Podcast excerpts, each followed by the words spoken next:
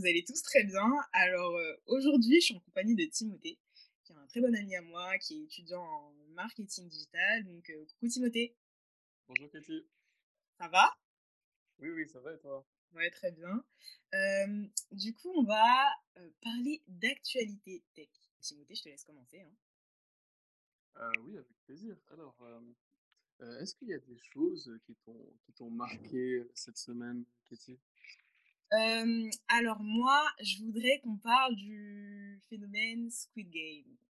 La série un peu... ouais, la série, je sais pas si t'en as entendu parler. oui, oui, j'ai quand même entendu parler un petit peu. Ouais, ben en fait, cette série, c'est un peu la série Netflix, 11 millions de visionnages en seulement 17 jours. c'est la, la, première en fait série de l'histoire de Netflix.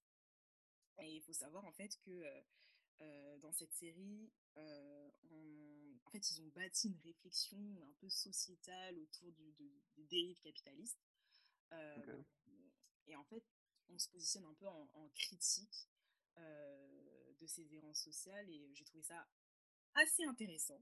J'ai trouvé ça bien, mais j'ai pas trouvé ça extraordinaire non plus. Mais c'est pas c'est pas le sujet en fait. Moi, je voudrais parler du succès de la série en termes marketing au niveau des produits.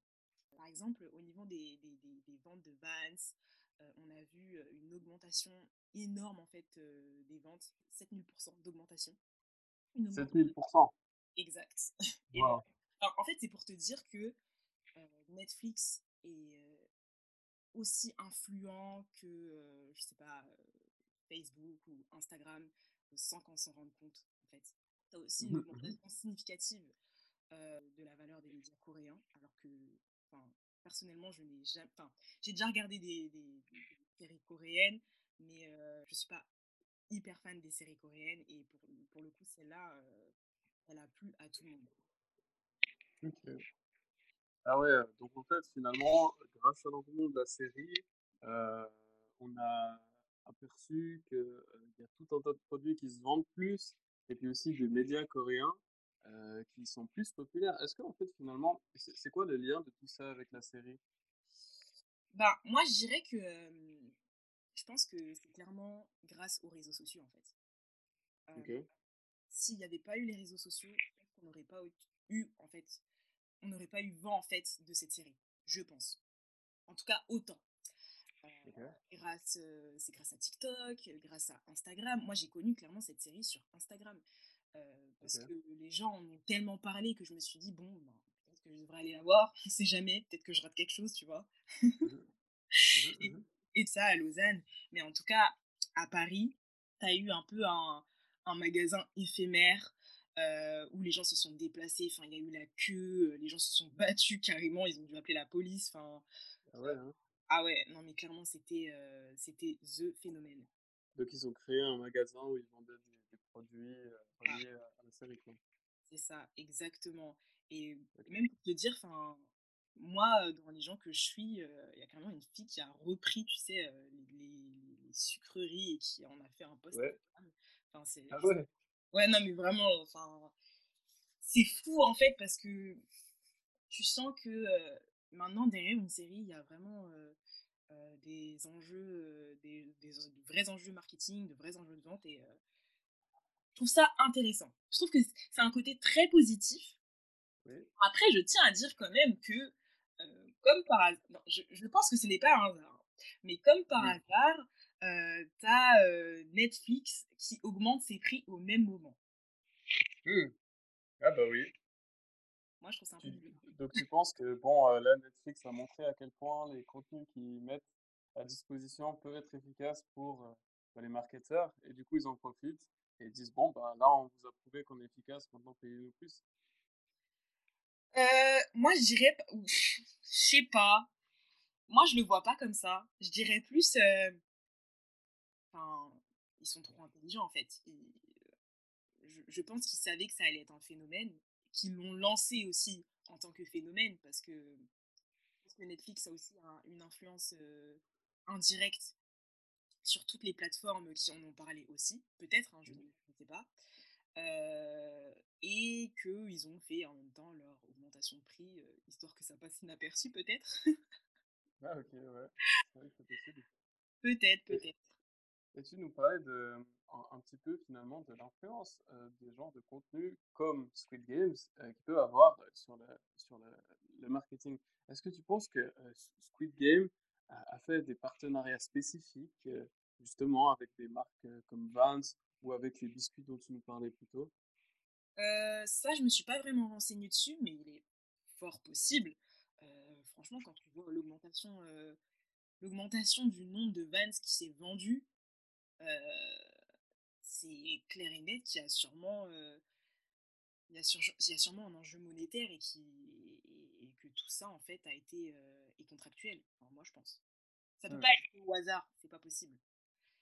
Après, je, dirais je dirais que ça c'est l'aspect positif. Mais j'ai aussi vu qu'il y a beaucoup d'élèves qui ont repris un peu des scènes de la série pour les refaire dans leur cours de récré. Et moi, je trouve ça un peu, comment dire, effrayant.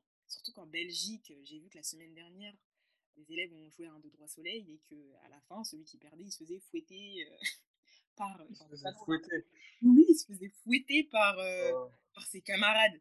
Donc en fait, c'est c'est un peu flippant dans le sens où, en fait, les... à quel moment déjà un enfant de 12 ans est censé regarder une série qui est interdite au moins de 16 ans, même si, bon, on l'a tous fait quand on était petit, mais là, c'était particulièrement violent.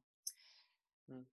Donc, ça me, ça me taraude un peu. Les enfants ne font pas la différence entre le fictif et la réalité.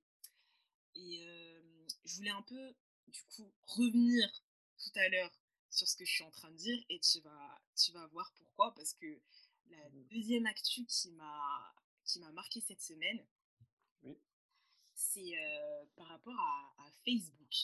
Facebook et son, sa lanceuse d'alerte. Je sais pas si tu as vu un peu les articles sur cet ex-chef de produit. Alors, j'ai eu un, un, tout petit peu de vent. Finalement, il y a une lanceuse d'alerte qui, qui, est venue expliquer qu'il y aurait des contenus qui ne seraient pas nécessairement bons pour la santé mentale des jeunes, qui seraient promus davantage que d'autres contenus euh, seulement pour les intérêts de Facebook.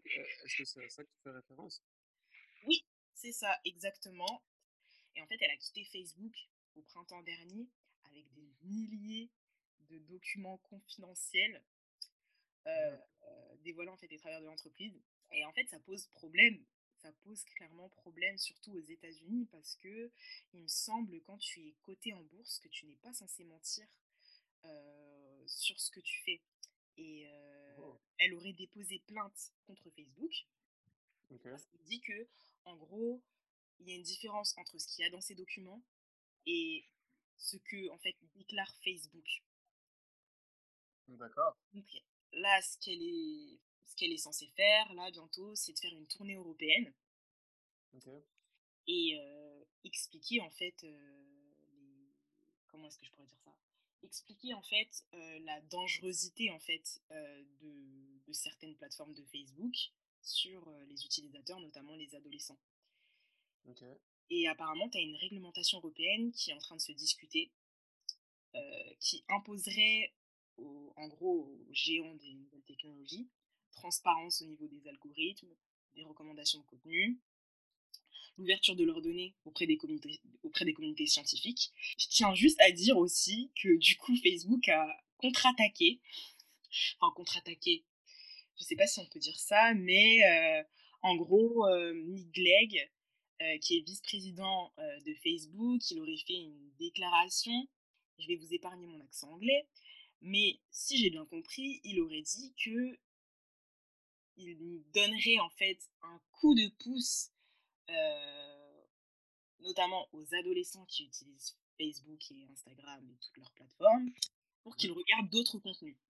Donc moi, je pensais vraiment, quand il allait faire sa déclaration, qu'ils allaient mettre en place vraiment quelque chose, quelque chose de concret, en fait. Et, en fait, euh, quand j'ai lu l'article, il parle de coup de pouce, donc je me suis dit, bon, ok. Le coup de pouce, tu dis, peut-être que c'est une réaction qui est plus euh, politiquement correcte qu'autre chose une façon d'apaiser un petit peu les tensions. Ah ouais, peut-être que tu as raison. Je pense que c'est ça, parce que du coup, suite à ça, il a aussi dit qu'il mettait en, impose le plan, le plan de développement d'Instagram Kids. Instagram Kids. Instagram Kids. Ah, ok, d'accord. Donc, ce serait une nouvelle branche Instagram qui vraisemblablement aurait éventuellement des. qui planifierait d'utiliser des pratiques qui pourraient être euh, un peu discutables, apparemment. Exactement, exactement, exactement, c'est ça. Enfin, Instagram Kids, franchement. Et c'est là que, du coup, les deux sujets sont un peu liés, dans le sens où, enfin, je te demande à toi, est-ce que tu penses que c'est le devoir des parents d'imposer des règles et de contrôler ce qui se passe sur les réseaux sociaux, de protéger leurs enfants, ou tu penses que c'est plutôt le devoir des plateformes de le faire? Mmh. Alors, je pense que c'est une très bonne question. À mon avis, ce qui se passe sur les réseaux sociaux, c'est un peu comme ce qui se passe dans le monde en général. tu as les enfants qui sont confrontés à tout un tas de phénomènes qui sont dangereux pour eux. As les parents qui sont là pour mettre des règles et mettre des cadres. Alors, il y a quand même une différence, c'est que sur les réseaux sociaux, euh, dépendamment notamment des, connaissances hein, que les parents ils ont sur ces mêmes réseaux, ça peut être très difficile pour eux de contrôler et de mettre des barrières sur ce que peuvent faire euh, les enfants. Mmh. Et c'est là qu'à mon avis, euh, va rentrer en jeu le devoir des plateformes qui ont en fait la possibilité, hein, ils, connaissent, ils ont des outils pour savoir quel est l'âge des utilisateurs en général, quel est le profil, etc. Ça leur pose pas de problème de finalement de récolter ce type de données. Alors, je pense qu'ils ont tout à fait la possibilité euh, de contrôler euh, les types de contenus qui vont pouvoir être euh, accessibles pour les jeunes personnes et les personnes à risque. Alors, pour répondre à ta question, à mon avis, c'est un peu des deux. Je pense que les parents doivent être conscients des problématiques, de ces problématiques, et doivent pouvoir au moins en discuter avec les enfants. Et en parallèle, je pense que les, les, plateformes auraient à terme avantage à finalement, disons, contrôler les, différents excès qu'on pourrait voir, notamment liés au, contenu violent ou euh, à d'autres contenus qui peuvent être dangereux pour la santé des jeunes utilisateurs. Du coup, est-ce que tu penses vraiment que c'est aux avantages des plateformes de protéger les utilisateurs, notamment les adolescents? Alors, euh, c'est une question qui est vaste. À mon avis, euh, ils connaissent mieux que nous quels sont leurs avantages et inconvénients. Certainement que s'ils ne le font pas pour l'instant, ils ont des avantages financiers là derrière. Par contre, souvent dans ce genre de questions, il faut aussi prendre en compte euh, la durabilité des choix qui sont faits. Euh, peut-être qu'il euh, y a un risque hein, fait de promouvoir des contenus choquants, de voir une dégradation éventuelle de la société en général, qui éventuellement ne leur sera pas profitable. Alors, dire s'ils ont avantage ou pas, je ne sais pas, mais à mon avis, pour le bien-être général, ce serait bénéfique, effectivement, qu'ils le contrôlent un peu plus. Mmh Mais ce que je pourrais dire, c'est que d'ici quelques années, je pense qu'on verra vraiment les, les conséquences, peut-être dans 10-15 ans, tu vois. Notamment au niveau des, des, adolescentes qui sont davantage exposées, tu vois, par rapport aux adolescents. Je pense à Instagram, par exemple. Ouais, je pense à Instagram parce que moi, quand j'étais plus petite, j'avais accès aux réseaux sociaux, mais aujourd'hui, l'accès aux réseaux sociaux est encore beaucoup plus simple, tu vois. En plus, elles s'identifient, toutes ces adolescentes, à toutes ces filles que tu vois euh, au niveau des réseaux sociaux. Bon, après, ça, c'est un autre sujet. Hein, je... mais, euh, mais euh, ouais, je pense comme toi que ce serait nécessaire déjà pour les parents qu'il puisse y avoir comme des structures ou je sais pas, qui puissent leur expliquer pour ceux qui n'y connaissent rien, tu vois, que ça peut avoir des conséquences néfastes sur leurs enfants. Et de l'autre côté, bah, que les plateformes puissent faire les choses en conséquence. Après, moi en tant que parent, je ne suis pas mère encore, mais en tant que parent, franchement, j'aurais même pas confiance. Je n'aurais absolument pas confiance. Donc, peut-être que c'est le devoir des parents d'expliquer aussi à leurs enfants, tout simplement. Parce que tu peux pas donner mettre, en la main, mettre dans la main de, de quelqu'un d'autre l'éducation de ton enfant, tu vois ce que je veux dire? Oui, je vois tout à fait. Pas, tu peux pas le faire une fois. C'est euh, peut-être que c'est la responsabilité des parents, mais est-ce que les parents sont capables eux-mêmes de se discipliner dans leur consommation de contenu sur ces plateformes? C'est vrai.